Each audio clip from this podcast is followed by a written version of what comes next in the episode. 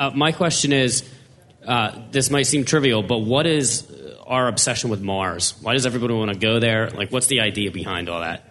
Uh, it's, it's, the, um, it's the most Earth like planet in terms of oh, Earth is uniquely hospitable to life. And Venus is the same size as the Earth, but it's got a temperature of 900 degrees Fahrenheit, an atmosphere with sulfuric acid and all kinds of nastiness. Mars will kill you slower than any other planet. Let's put it that way. It's the, uh, it's the, the, most hospitable besides Earth. Um, in, in the secular view, and it's close too. It's one of the clo- Venus is a little closer, but again, you're not going to you're not to find life on Venus. They used to think so before they realized the surface temperature is 900 degrees Fahrenheit. Um, Mars has a lot of Earth-like features. Maybe you've seen. I mean, I showed you one, but you've, if you've seen these other ones, it looks the, the landscapes look eerily like the Earth, but they're completely devoid of vegetation and things like that. So if you were to set up a colony, Mars would be the place to go. It's got a 24-hour, 36-minute day. So the rotation's real similar to Earth. In fact, a little, little longer. That'd be kind of nice. You could sleep in an extra half an hour every day. It would never catch up with you, so that's kind of nice. Uh, blue sky most of the time. Sometimes it's pink because it kicks up the dust.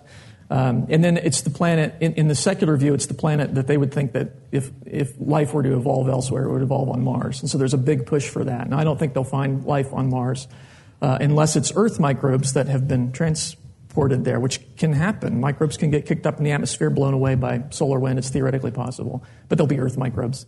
So I don't expect to find life on Mars. But that's one of the big pushes for it, is to find life, and because it's the planet that uh, if, if, human beings ever set foot on another planet, Mars will be first. I don't know that that'll happen, but it'd be cool. Yeah. Hi, um, my name's Heather, and my husband Josh over there.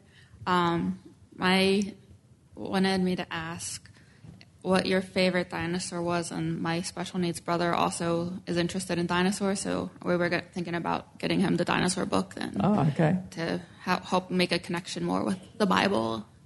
Do you have any other recommendations that could help him with that, being special needs or? Uh, the, certainly, the dinosaurs DVDs be, would be great, and. Um, there are a number of different creationist resources on dinosaurs at various levels. So you, we, we might have some in the uh, for the youngsters because we brought some. It's, you know, there's a range. There's youngsters, there's teenagers, and so on. And, but I'm, I'm a grown up and I like dinosaurs. Uh, so in, any of those would be good. Say again. Do you have a favorite? Do I have a favorite? Well, maybe the sauropod, just because they're so big. It's just impressive. I, I think that's an amazing creature. Yeah. Thank you. Yeah. Thanks. Um, so you said that uh, chances are there's no life on Mars, but yeah. God designed uh, only the human as an like the ultra special, like in His image uh, being. Uh-huh. So wouldn't it be possible elsewhere in the universe for like plants or basic animals to exist? Yes, it's possible. I, I don't think that they will, but it's possible. I mean, who knows what God created? It's just when I when I look to the scriptures uh, most of the things that God, if not everything that God made on the earth, is for our benefit. We're given dominion over the birds and over the beasts. But uh, you're right. I can't. I can't dogmatically say there's no life uh, beyond the earth. I don't expect to find um, sentient human-like beings. I don't expect to find Vulcans and Klingons out in space. As much as I, as much as I like sci-fi, and I do like sci-fi, but I don't think the real universe will be that way because then you run into some theological problems. Yeah. But you're right. There's no theological problem with finding plants out in space that I that I can think of anyway. Okay, thank you. Yep. I would like to meet a Klingon.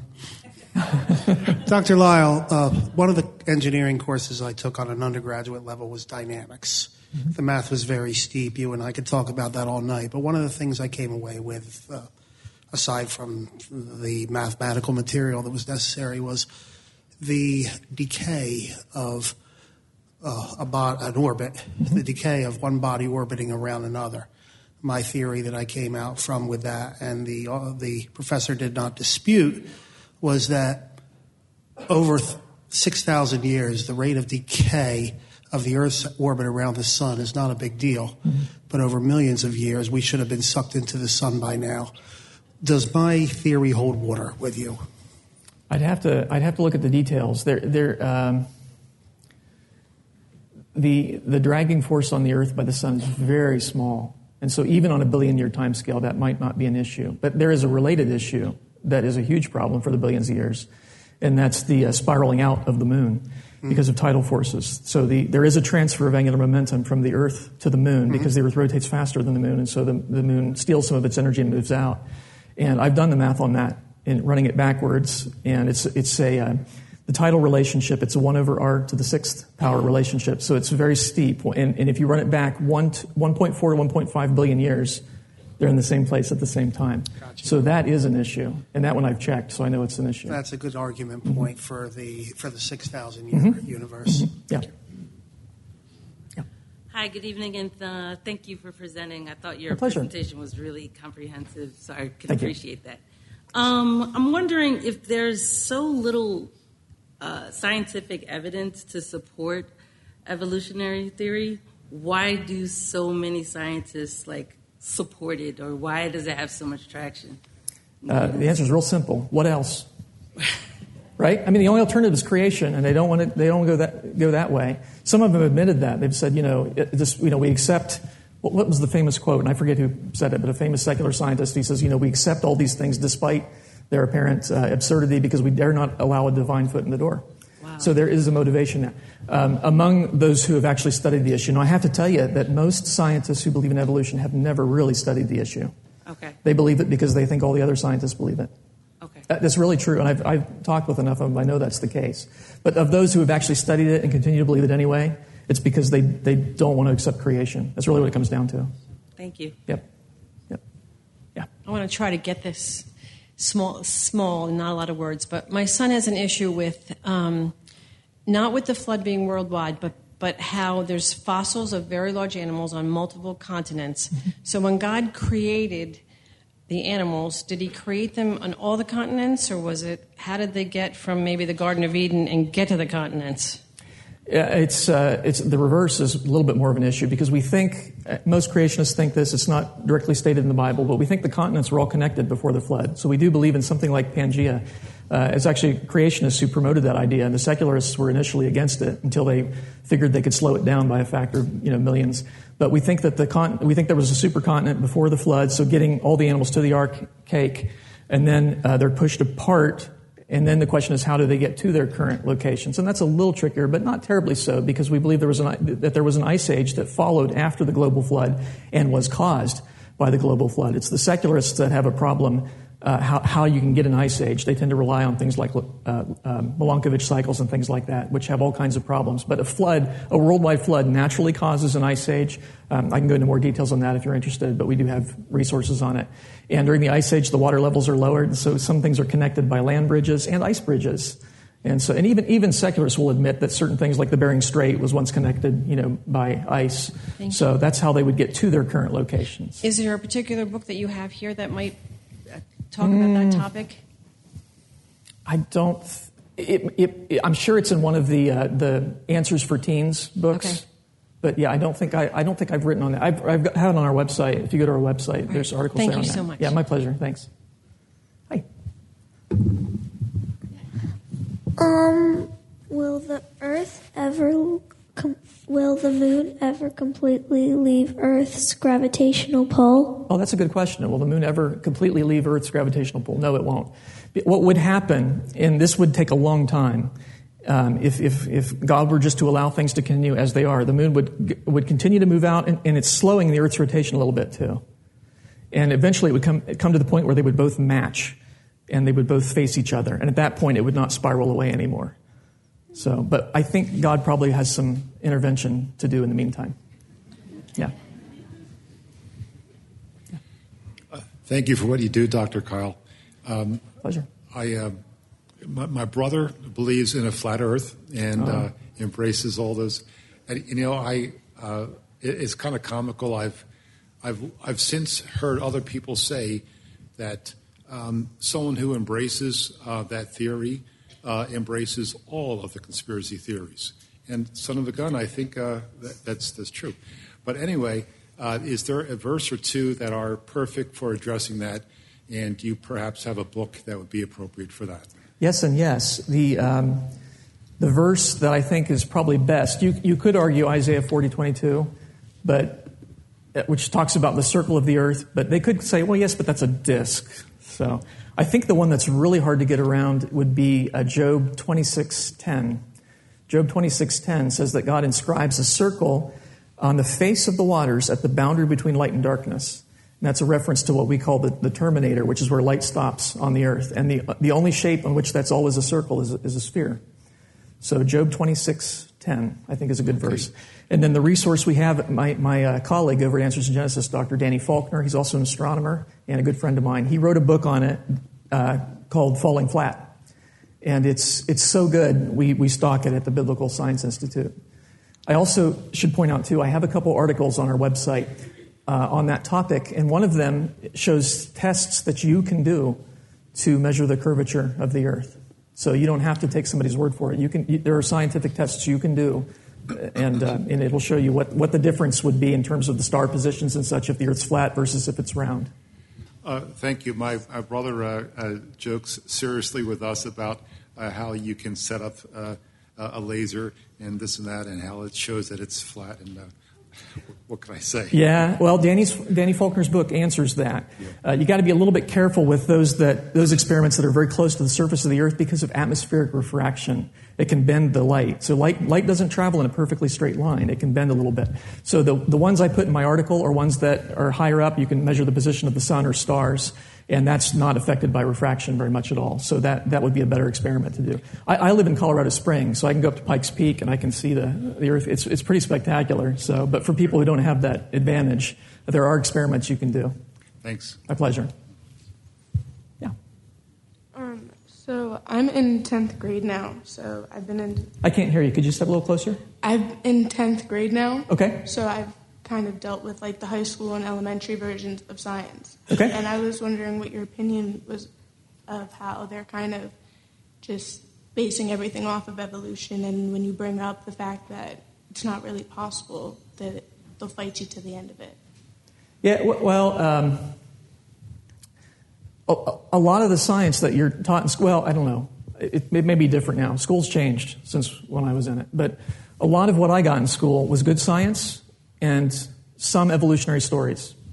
And so you just got to be discerning. That's, that's the key. You got to, real science, operational science is something that's testable and repeatable in the present. And so when we talk about the composition of a rock or things like that, things that we can do in the present, um, I'm, I'm inclined to believe that because I can test it. It's testable. And that's a, that's a Christian principle anyway. The scientific method is based on the presupposition that God upholds the universe in a, in a organized way that we can probe and, and we'll get the same answer because of the, God's consistency, because He doesn't change.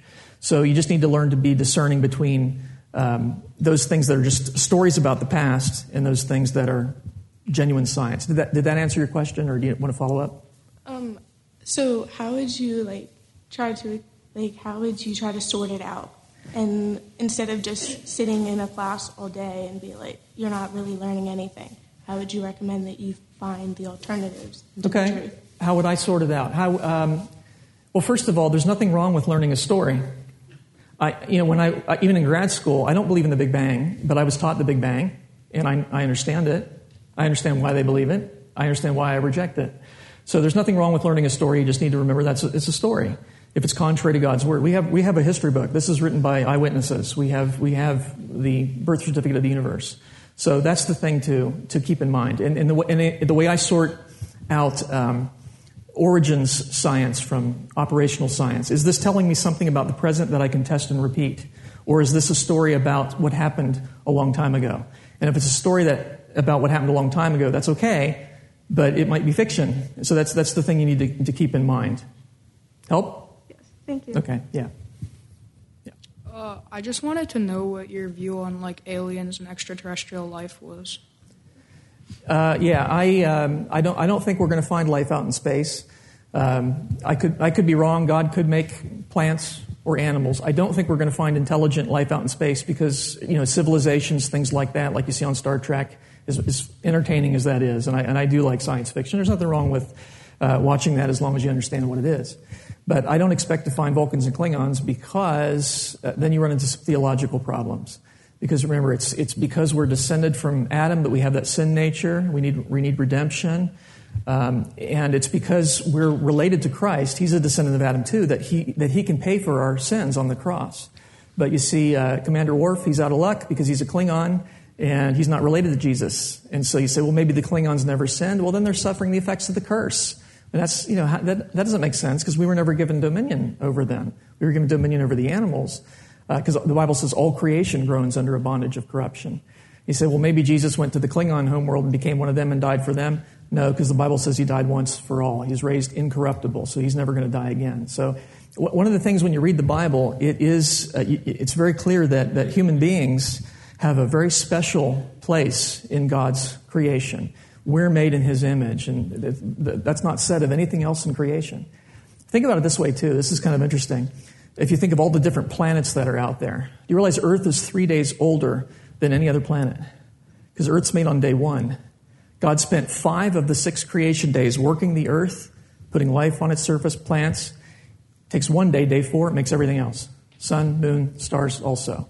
And that would include other planets because uh, the uh, Hebrew word for stars, uh, kokavim, would include planets as well. So Earth really is very special. And it's in Isaiah 45 18, it says, God formed the earth to be inhabited. So that tells us that this is a very special place. So I don't expect to find life out in space. Okay, thank you. Mm-hmm. Hi, um, I had a question about uh, or just knowledge in general. Like in um, Genesis 3 7, it says that um, the eyes of both of them were opened. And so when God came walking, they hid themselves. So they're just the knowledge itself separating or creating a challenge. I mean, uh, just knowledge itself, which, because one possibility is if uh, Christianity can't deal with. Uh, just suppose evolution was right. If Christianity can't deal with evolution, then people are going to uh, lose their faith. Just knowledge itself could um, cause uh, people to lose faith. Well, you know, the Bible says the fear of the Lord is the beginning of knowledge. The fools despise wisdom and instruction. So uh, God's mind is not like ours. Our mind discovers knowledge. God's mind is the source. And so all the knowledge that we have, directly or indirectly, is from God. And there's different ways that He's communicated to us. And the, the most special, of course, is his, his, Word. But He's given us senses by which we can probe the universe and so on and so forth. The, the real test for Adam and Eve was not whether or not they would have knowledge, but how they would acquire that knowledge. Would they do it in a way that's faithful to God? Would they learn about good and evil from God Himself by reading about it or by experiencing it for themselves? And so that was the problem, was they decided that their mind would be the ultimate determiner of truth. Now, uh, they, it ended up confirming what God said, because, you know, He said, you, are going to die if you eat this, and they, they discovered that. But they acquired that knowledge in a way that was not consistent with God's character.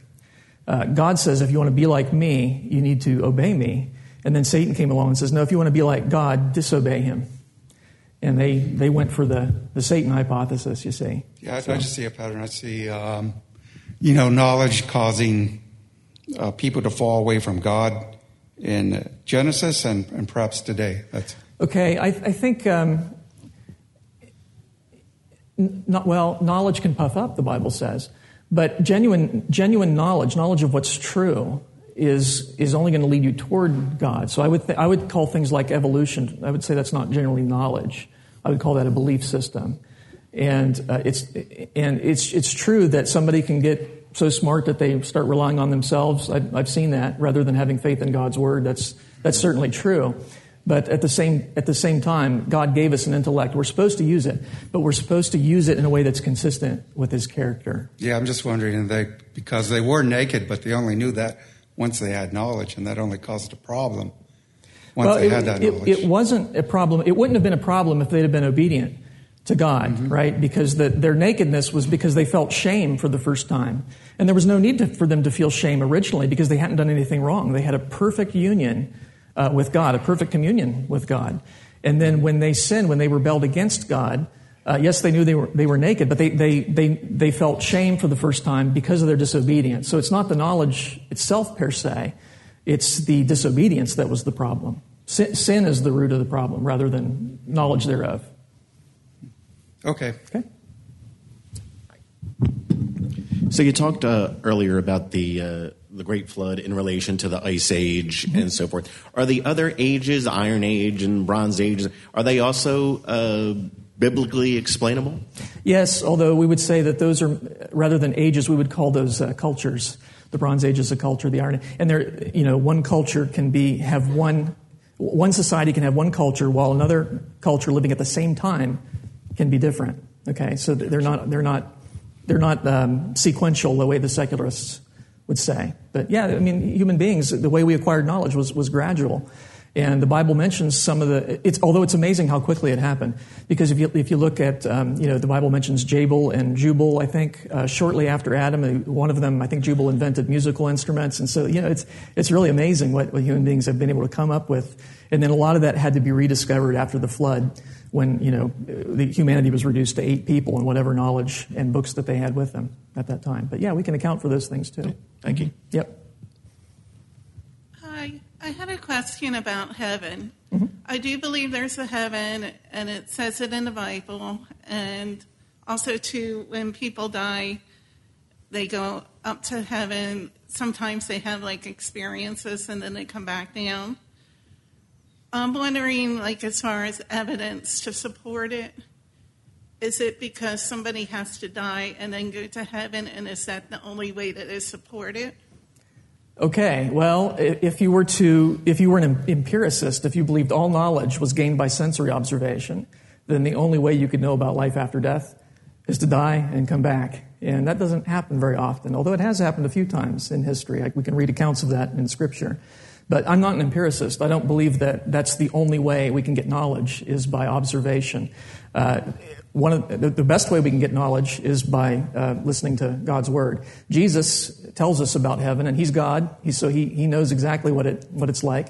Of course, the word heaven we got to be a little careful there too because it has multiple meanings in Scripture. It can refer to the sky, but I think you're referring to what's sometimes called the third heaven, the, the realm of God would be that. And we know we know from Scripture uh, that to be uh, that if you're a believer, if you if you've trusted in Christ, the moment you die, you're with God. You're in His presence, and uh, no more problems thereafter.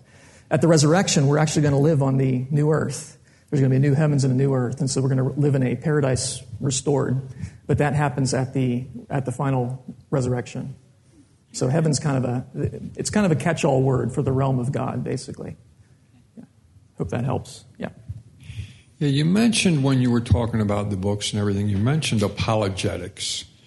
And I, am just, maybe you have, like I understand apologetics to be apologizing, oh. but we don't apologize for right. being a Christian and we don't apologize for Christ and the belief of Christ. Right. So can you explain to me what the apologetics I guess ideology is? Yeah, thanks for asking that. I, I, I, should I should have I should have mentioned that.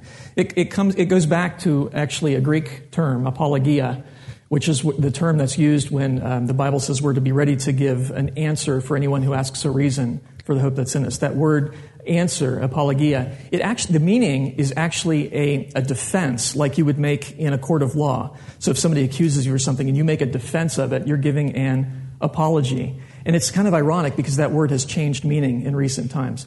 But if you read, for example, the, um, the apology that Plato wrote about uh, Socrates, the apology is not him saying, I'm sorry. He's saying, no, I'm innocent. Okay, so it's actually, it, it's weird. The word has become, has come to mean the opposite of what it originally meant. Okay. Uh, now it sort of means, I, I'm sorry for, I'm guilty and I apologize, yeah. but that's not what the biblical word means. Apologia means a reasoned defense, a reasonable defense of the faith.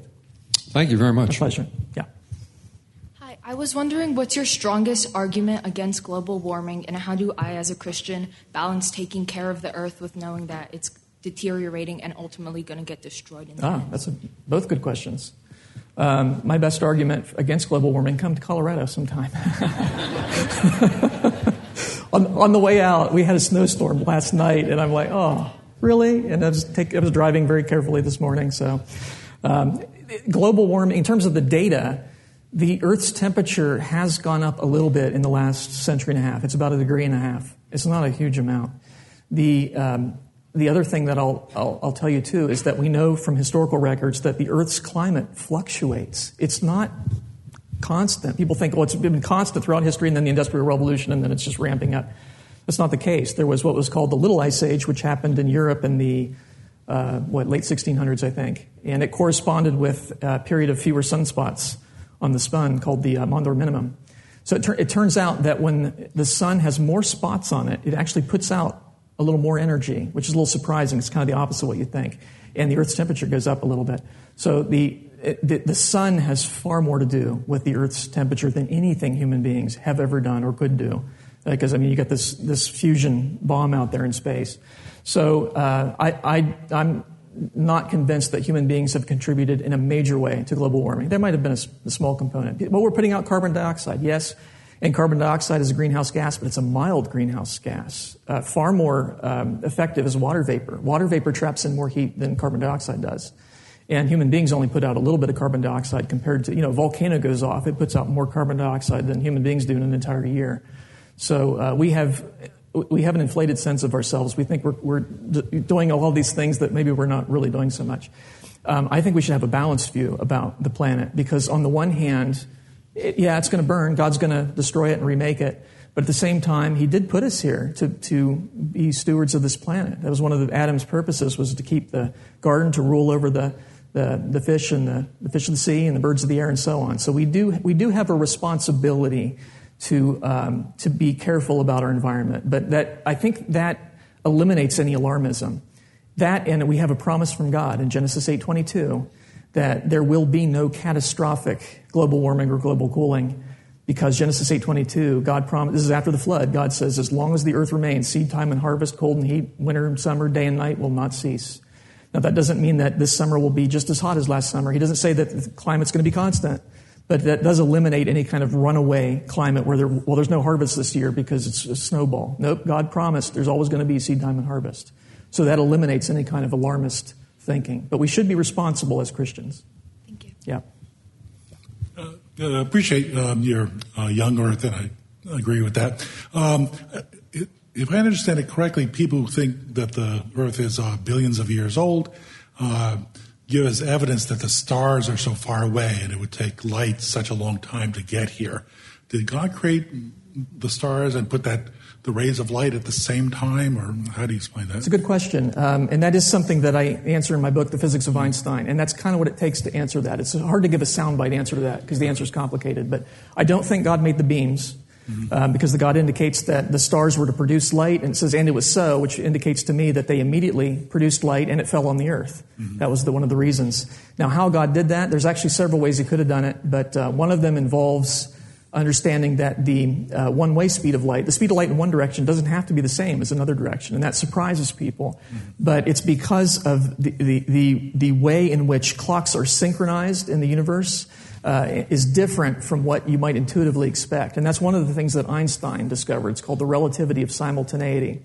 And once you realize that principle, you realize that one way speeds are a little bit conventional. They're actually conventional, meaning we can actually decide what the speed of light is in one direction, and then its reverse speed is determined by the, um, the fact that the round trip speed is required to be 186,282 miles per second in vacuum. So God determines the round trip speed. Uh, we can determine the one way speed. And the bottom line is you can get the, the, stars genuinely emitted the light and it's genuinely reached us. It's not, it wasn't created on the way.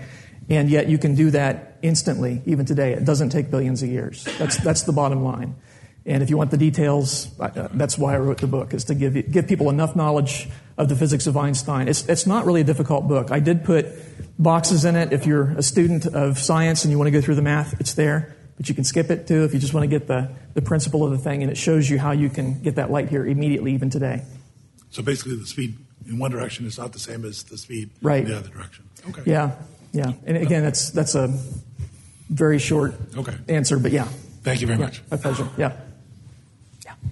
So, is do you think that there could be a or was a planet in between Mars and Jupiter, where the asteroid belt is today. That's it could good have question. been formed by all those asteroids and other ones that flew in well other directions. It's a good question. Yeah, I don't. I don't think there was. I think the asteroids are pretty much the way they were at creation. For one thing, there's not enough mass in the asteroids to make a planet. There, one asteroid Ceres is the biggest, and it's about 600 miles across.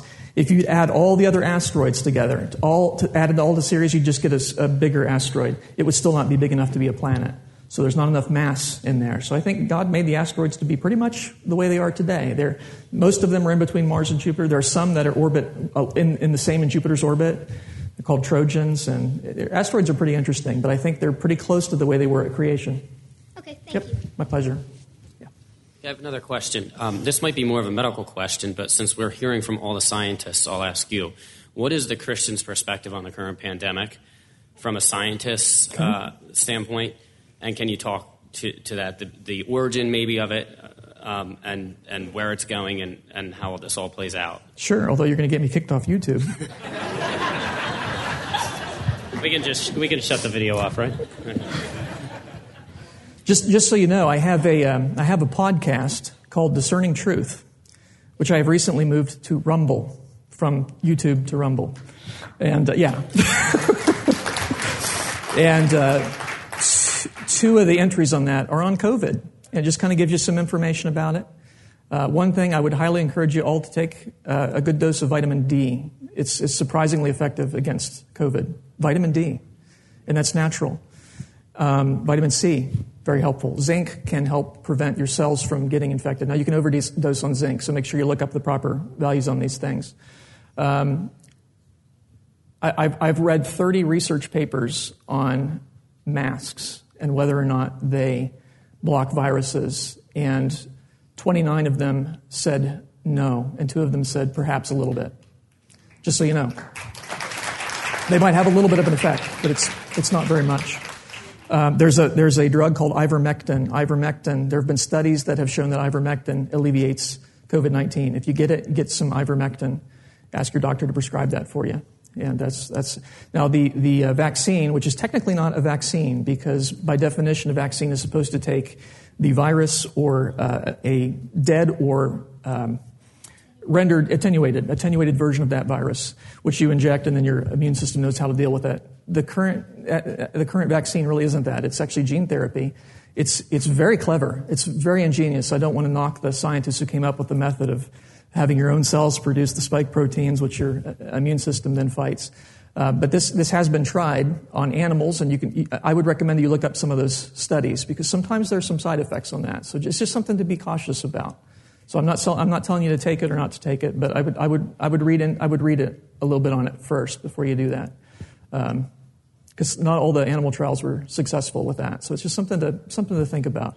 The mortality rate, if you're um, healthy adults, 0.05%, something like that. So most people, I mean, you, you get these death counts and it looks astronomical. That's because uh, the way they count deaths is a little different for coronavirus than they do for anything else. If you if you die and you're coronavirus positive, that counts and if, if they think it contributed in any way. And so it makes the numbers look a little bit inflated. So that's something to keep in mind as well. And what else should I say about it? Uh,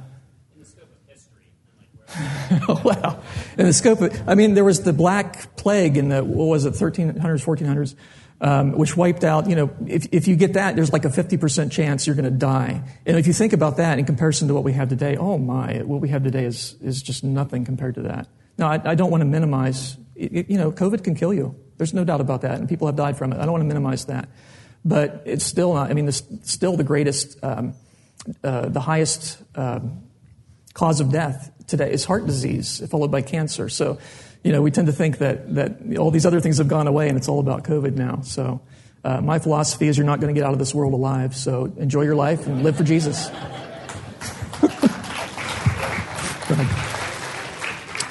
Would you discuss the flood and the uh, the killing off of the dinosaurs and whether there were humans at the same time, other than mm-hmm. Noah and his family, mm-hmm. and then the asteroid that uh, landed in the Gulf of Mexico, causing a flood?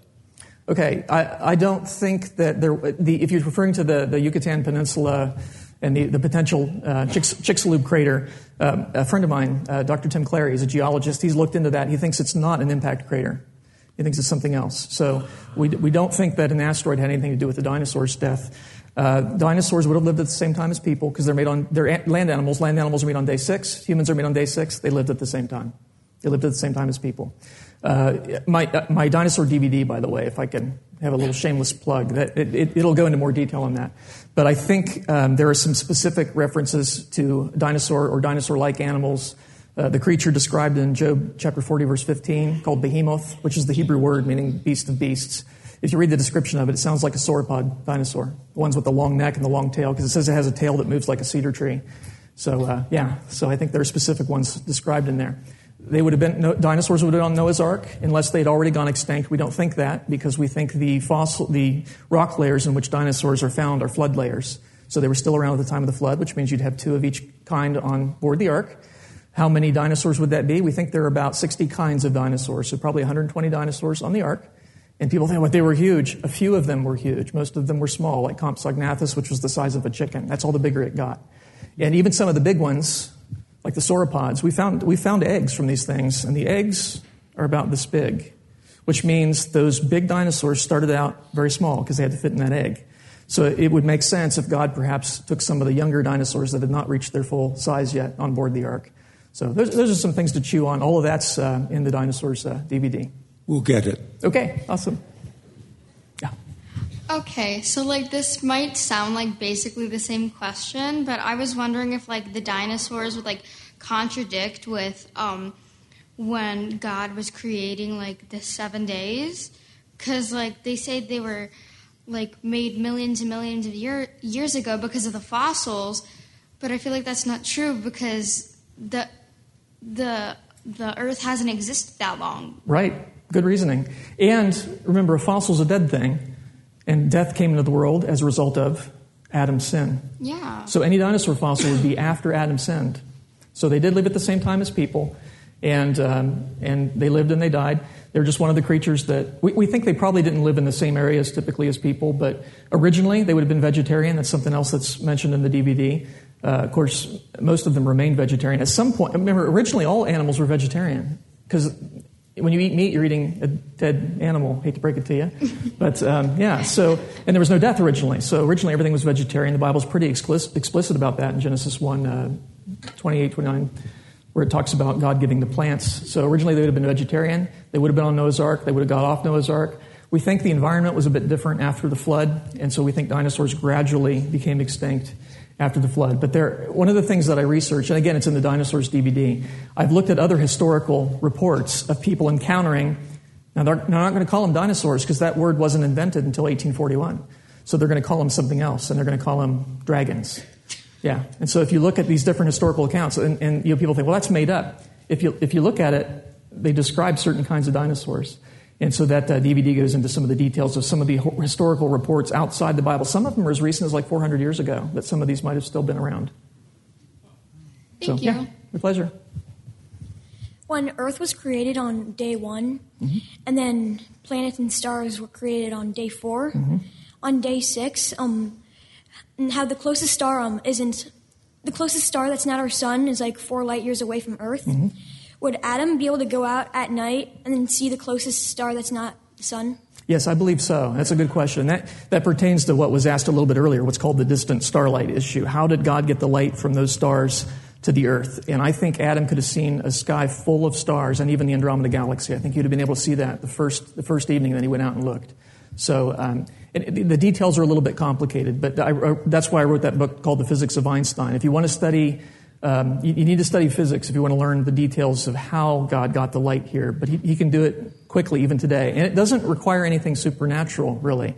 It just requires us to look at synchronization the way the, the Bible does. I know it's, it's kind of complicated. But yes, Adam could have seen, I think, he could have seen a full night, night sky with all the stars. Apparently, God made the stars in Genesis uh, 1 14 and 15. God makes these lights to give light upon the earth, and it was so, the Bible says, which tells me they immediately began giving light on the earth. Okay, thanks. Yeah. Yeah. So, um, when the earth is destroyed and then made again, what will happen to the entire rest of the universe?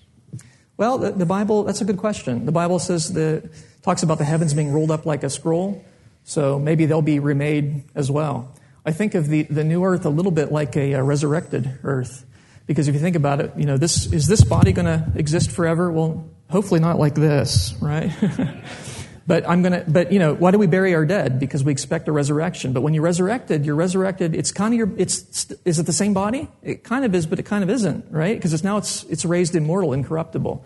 So I think the earth's going to be resurrected. It's going to be destroyed. It's going to die and be resurrected, much like human bodies. And perhaps the same thing with the universe. Perhaps God will make the, remake the universe as well, purging it of all sin. Hope that helps. Thank you. Sure. Yeah. You know, I was wondering now, where is the source of heat that creates all the volcanoes? And I correct me if I'm wrong, but I think that I've even seen volcanoes happening underneath the ocean Mhm. that come up. So, how can you have so much heat generated if uh, there's no oxygen that, that's there? And secondly, I was just wondering where did all the water go after the flood? Okay. Well, most of the water's still here. That one's easy because the Earth's 70% covered with water.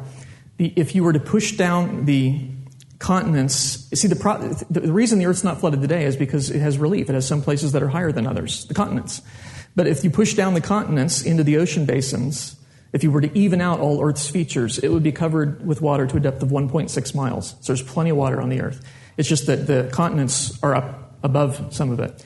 Uh, Dr. John Baumgardner has a really neat model for uh, how, how plate tectonics worked, we think, during the flood year. And it's, it's very compelling. He thinks the continents got pushed down a bit in the early stages of the flood.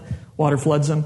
They get pushed apart. And then at the end of the flood, they, they, get, they kind of bob back up a little bit because the continents are buoyant relative to the heavier um, oceanic uh, crust. With regard to the heat, um, we know, we know that the Earth gets hotter as you go in. Okay, and there's various ways of de- detecting that, but the Earth's core is apparently very, very hot. We, we, based on the way sound waves move when you have earthquakes and things like that, seismology. So the, the heat is built in. Now, where did it originally come from? There's different possibilities. Uh, one that's pretty simple is God could have made the Earth already warm. And in 6,000 years, it just hasn't had time to, to cool out yet. Uh, secularists don't like that explanation for obvious reasons, because if, if, the, if God just made the Earth's interior warm after billions of years, it'd be an icicle. And so they think that radioactivity, they, the secular explanation for your question is radioactivity has produced all the heat that's made the Earth's uh, core so hot. Uh, that's a speculation because we don't know what we don't know if there are radioactive elements in the Earth's core. I mean, nobody's gone down to sample them, uh, so we don't we don't really know that.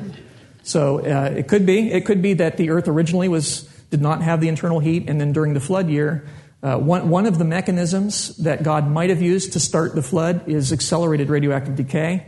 That will produce a lot of heat very quickly. So that might be why the Earth's bottom line. We don't know why the Earth's core is hot, if God made it that way, or if it became that way since creation. But that is certainly the source of the heat that, that we see uh, in volcanoes, where the, the heat, you know, the magma is able to come up and poke through the, the crust a little bit. Where do you think heaven is? Do you think it's in another dimension? That's a good question. I think the word heaven, when we use it that way, like where, where, you know, where a believer goes when he dies, refers to the realm of God. And I don't think that's necessarily a physical location because uh, God is a spirit. He's, he's, om- he's everywhere anyway, He's omnipresent. So um, w- the Bible doesn't give a lot of information on what's called the intermediate state, the state where y- you've died, you're a believer in Christ, you know, we know you're with God, but you're, you haven't been resurrected yet. That's called the intermediate state. And the Bible doesn't give us a lot of information, but it does tell us that those who are in Christ are with God upon the moment of death. So that's the thing that, that I hold on to. And then when we're resurrected, we'll live on the new earth. We'll be physical beings again, live on the new earth. Thank you. Yeah. Hi. Um, I've always kind of been curious about uh, Antarctica. Like, Mhm. why can't people go there? And uh, what cold. is there? Yeah, I know, right? um, and like, what is beyond the like Arctic Circle? I guess. Uh, well, people have. I mean, people have gone there. It's just it's a very unpleasant place to, to live because it's you're you're in the Antarctic Circle, so there are you know six months out of the year you get virtually no sunlight. That, you know, and then the rest of the year permanent sunlight. It's it's just really strange.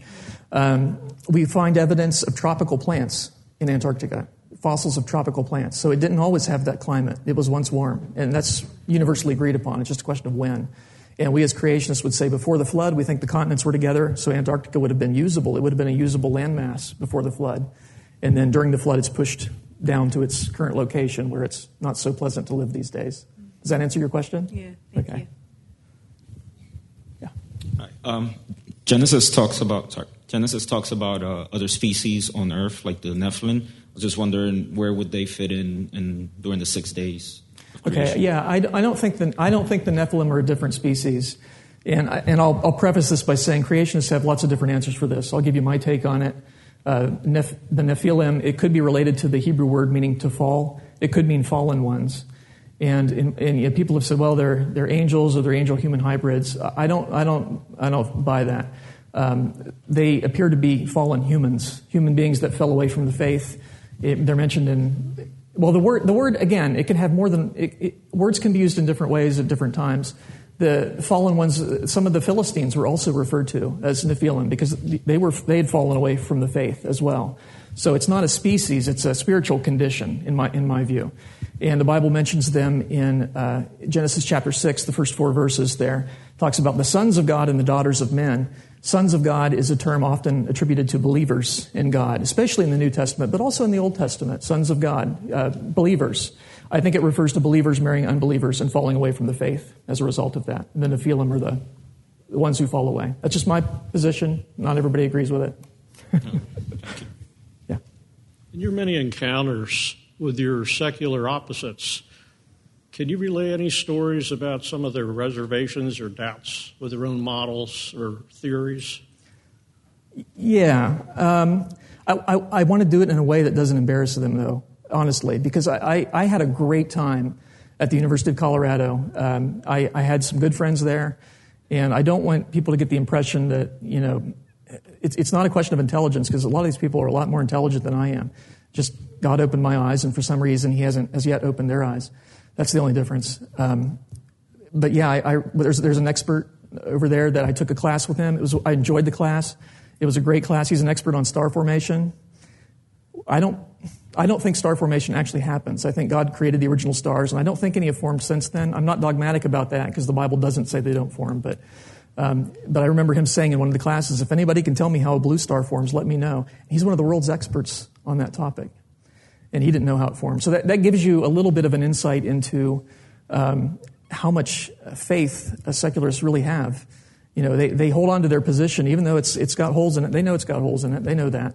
But again, they don't, they don't like the alternative in many cases. So, I, am not going to mention any names, but I, I had a number of encounters at the university like that, just, which I thought was very interesting. Good people, I pray for their salvation, but they have a blind spot. And I think they, on some level, they know it. In Job, it mentions the Behemoth and Leviathan, mm-hmm. and I've thought of them as dinosaurs, but mm-hmm. I've also heard them referred to as uh, the hippopotamus or the crocodile. Mm-hmm. I don't know if. Uh, yeah, I, yeah, I think uh, I think Behemoth was a dinosaur, a sauropod dinosaur, long neck, long tail. I can tell you it's not an elephant or hippo because it says it moves its tail like a cedar tree. Now, an elephant's tail is not like a cedar tree, and neither is a hippo's. Elephant's tail is a little rope, a hippo's tail is like a little flap. And some people have tried to get around that because they don't want dinosaurs to live at the same time as people because you know, you know they're millions of years separated. So uh, they said, well, maybe the you know the elephant's maybe it's referring to like a little cedar twig. That's what it's referring to the elephant's tail. That does not fit the context of the of this poetic section of scripture because it talks about the amazing things about this animal. How you know how you know he, he drinks up the Jordan and, and, and so on. His his bones are like beams of bronze. And by the way, he's got this little tail like a little twig. No, that doesn't fit. He's got a tail like a cedar tree that moves back and forth. So it, it, doesn't fit an elephant. It doesn't fit a hippo. The description doesn't fit. Leviathan would, I think, is probably a plesiosaur or some similar animal, which are technically not dinosaurs because they're ocean-dwelling creatures. They're, they're, they breathe air, but they live in the ocean. Uh, thought, thought to be extinct today. And I know it's not a crocodile because this is when it raises himself up, the mighty are afraid. A crocodile can't get more than a foot off the ground. He can't raise himself up. He's not built for that. They're, they're built in a spra- sprawling position. But a plesiosaur had a long neck. They could raise that right up. And it was also had the, apparently the ability to produce flames of some sort of sparks because his sparks leap out of his mouth, smoke goes out of his nostrils. And uh, crocodiles, at least modern ones, don't have that capacity. But, it talks about strength dwelling in his neck, and I'm thinking, the crocodile doesn't have much of a neck, you know, but a plesiosaur, that would be a great description, having the long neck there. So I can't be sure that behemoth is a dinosaur or that leviathan is a plesiosaur, but I can be sure it's not an elephant or hippo or a, or a crocodile because the description doesn't fit. Yeah. Hi, thank you for your interesting program tonight. It's been a number of years, excuse me, since I've been to one, and it was Ken Ham, the last one, and I uh, got his question and answer book, which has been extremely helpful. Great. Mm-hmm. And so I'm in the medical field, and a number of years back, my understanding, I'm sorry, was that um, scientists, well, I always have said that God has such a sense of humor that he uses science to prove science wrong in many cases. So, um, but my understanding back then was that a lot of scientists were coming to an understanding that, you know, the more we look into genealogy and, and DNA and all of that, their, their understanding is that, okay, we didn't come from pond scum and the Big Bang Theory and all that can't be true. So the title um, Divine Design came out, and there were more and more scientists coming forward and saying, we can't explain this, but it's beyond what we've always thought. In, in the scientific field today, since it has been a number of years since I've been, you know, here Mhm.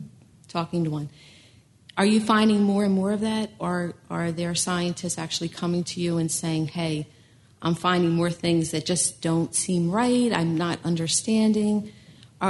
Because I'm asked a lot of questions Mhm. by people, non-believers, or people who are new believers, and so I- just try to get more numbers behind me, you know, Mhm. so I'm not just one person. Um, are you finding more of that today? Yeah, we, we get all we get all kinds. There, there are some that have hardened their heart to the point where they won't they won't even talk to me.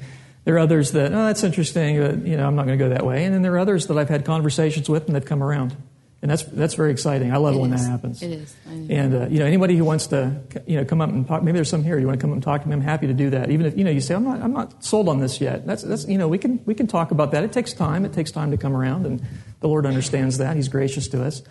Um, but yeah, we, we, we get all kinds. I'm not suggesting that there's going to be a tremendous movement one way or the other. I, I don't know. I don't know what's going to, what the future brings.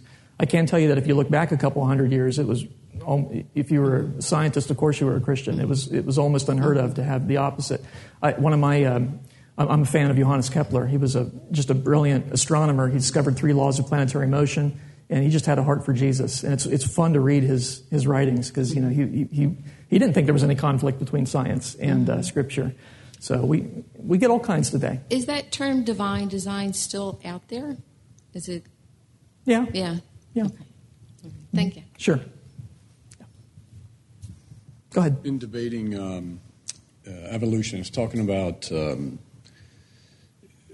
science and planetary uh, dynamics. I always I'll occasionally bring up um, the idea that one or at least one of our planets rotate and revolve in an opposite direction. If, Mhm. you, if you bring up the law of centri- um, centrifugal motion, if it breaks off, it spins in the same direction. This, at least I forget which one is Neptune. Venus. Venus Mhm. spins and rotates. They say that it was hit by an asteroid or another planet to make it go in the opposite direction. Mhm. I'm like, it's an well, okay. What's your thought? It's yeah, yeah. I think I think God. It's just exactly backwards from the way you'd expect. It's because Venus is is not. It's not tilted very much. It's just rotating the opposite way. And yeah, the common explanation is it was hit by something that. And uh, I, I I remember doing the calculation at one point to see how how many things would have to hit it, and they'd all have to hit it on the same side because one asteroid is not going to one asteroid is not going to reverse the direction like that. You'd have to have several, and they'd all have to hit at a glancing angle. And the it, it, you can get it to work, but it's it's ridiculous. You have to hit it with a number of asteroids in the same hemisphere on each time to, to get it to sl- to stop its initial rotation, which would be the same as the rest of the solar system, and then to back up and go the other way. So I think that the rotation of Venus, while it's not impossible to explain it in a secular sense, it's it's ridiculous to explain it in a secular sense. Yeah. Way of saying God has a sense of humor. He's Yeah. just going to mess with your brain Yeah. and say, spin that one that way. And, Yeah. You know. And, there, and there's a lot of stuff like that in the solar system. There's a lot. Like the, uh, the um, I actually have a, uh, ar- um, series of articles on the solar system on our website, so you might take a look at that. But the, uh, the Janus and Epimetheus, the moons of Saturn that avoid collision every four years by swapping orbits, it's just, it's just phenomenal. It's just amazing the things that God has thought of. So, yeah. Yeah. Hi, how you doing? Uh, thank you for coming out tonight and sharing with us. It's been very, very helpful and very uh, uh, interesting and all. But. I, I ask, are you aware of that uh, archaeological, or I mean, um, the dinosaur bones that were dug up, and a, and I think it was a woman who was who actually found um, DNA samples out of Oh. it Mhm. and how that proves um, and also you know what your opinion is on that and, and Mhm. expressing how really they're not a million years old if they can find uh, what's the term for it mitochondria Soft tissue. They found soft tissue. yeah. Yeah. Mary Schweitzer was the the scientist that uh, had a T Rex femur. T-Rex. And she dissolved away some of the outer portion, and inside was soft, stretchy material, clearly blood vessels. I mean, uh, and with red blood cells still in them. You can see the red blood cells. You can see the nucleus of the red blood cells. Now, our blood cells are not nucleated, but reptiles have nucleated blood cells. You can see the blood cell and the nucleus. And it's funny, they're saying, you know, these things look kind of like blood cells, but that can't be because, you know, it's, this is 67 million years old. What's and so I would say, you know, it's very the- compelling evidence that it's recent. And that, has she been uh, attacked for that, or is they just saying it's it's fake, or is it, Um, has she been attacked? No, I don't think she's been attacked for it, other than I think saying, secularists are upset with her for giving creation such good ammunition.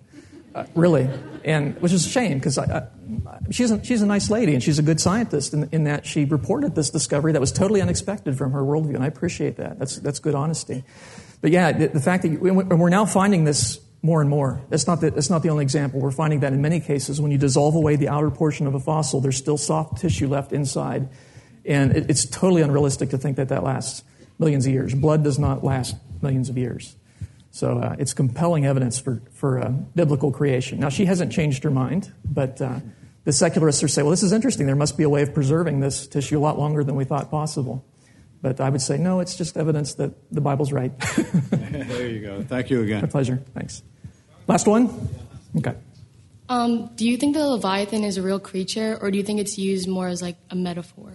I think it's a real creature because if you read the context in Job, Job is, is using things that he created to uh, explain his power to Job. So he talks about a horse, he talks about an eagle, et cetera, et cetera, and then he builds up to these bigger and bigger creatures. It wouldn't make sense for them to switch to something that's mythical.